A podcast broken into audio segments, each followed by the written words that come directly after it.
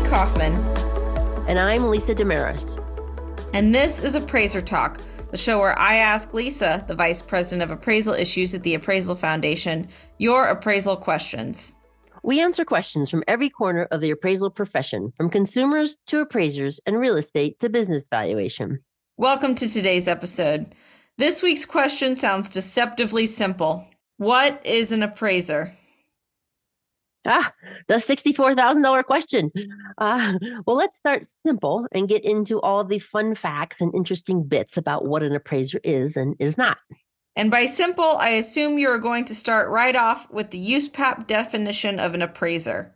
Um, indeed, exactly. You know me well. Uh, since the ASB adopted a new version of USPAP, which will be effective on January 1st, 2023, let me read that definition to you.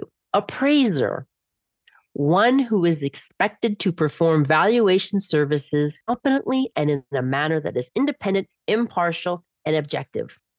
And the comment to that definition, which is part of the definition, also reads as follows Such expectation occurs when individuals, either by choice or by requirement placed upon them or upon the service they provide by law, regulation, or agreement with a client or intended users, represent that they comply.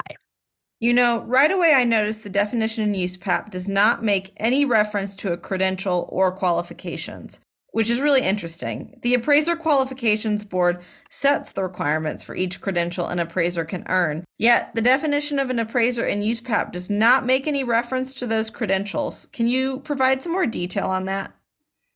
You bet. So, here is interesting tidbit number one USPAP purposefully and deliberately does not define an appraiser based on their qualifications. Now, to explain this, let me first go back to the definition we just went over and highlight a key word in that definition expectation. Now, let me read the first part of the definition of appraiser again. Here we go. One who is expected to perform valuation services competently and in a manner that is independent, impartial, and objective. Expectation. So, what is this expectation that we are referring to? It is the expectation of, for example, potential clients.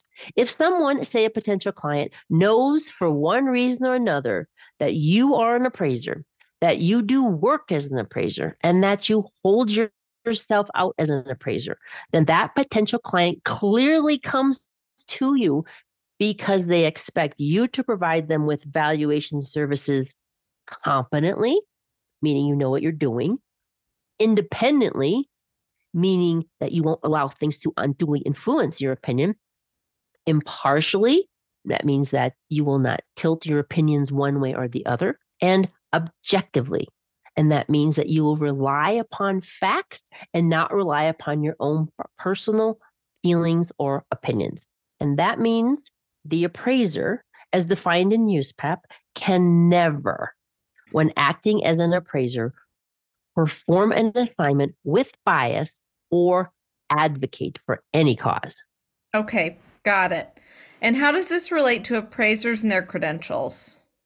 Okay, so let's look back at the definition of appraiser again. It has in it a bit of the answer to that question. Here's the part of that definition again.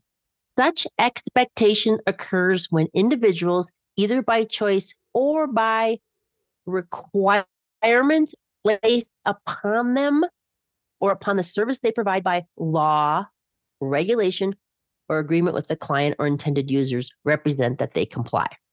Yes, I see. Regulation. That is where the credentialing of real property appraisers comes in.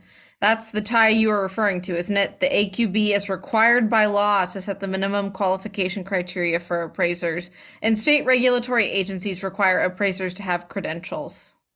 Precisely. And states each have their own definition of appraiser, or rather, they define those individuals who are required to have a credential before they are legally allowed to provide a valuation service.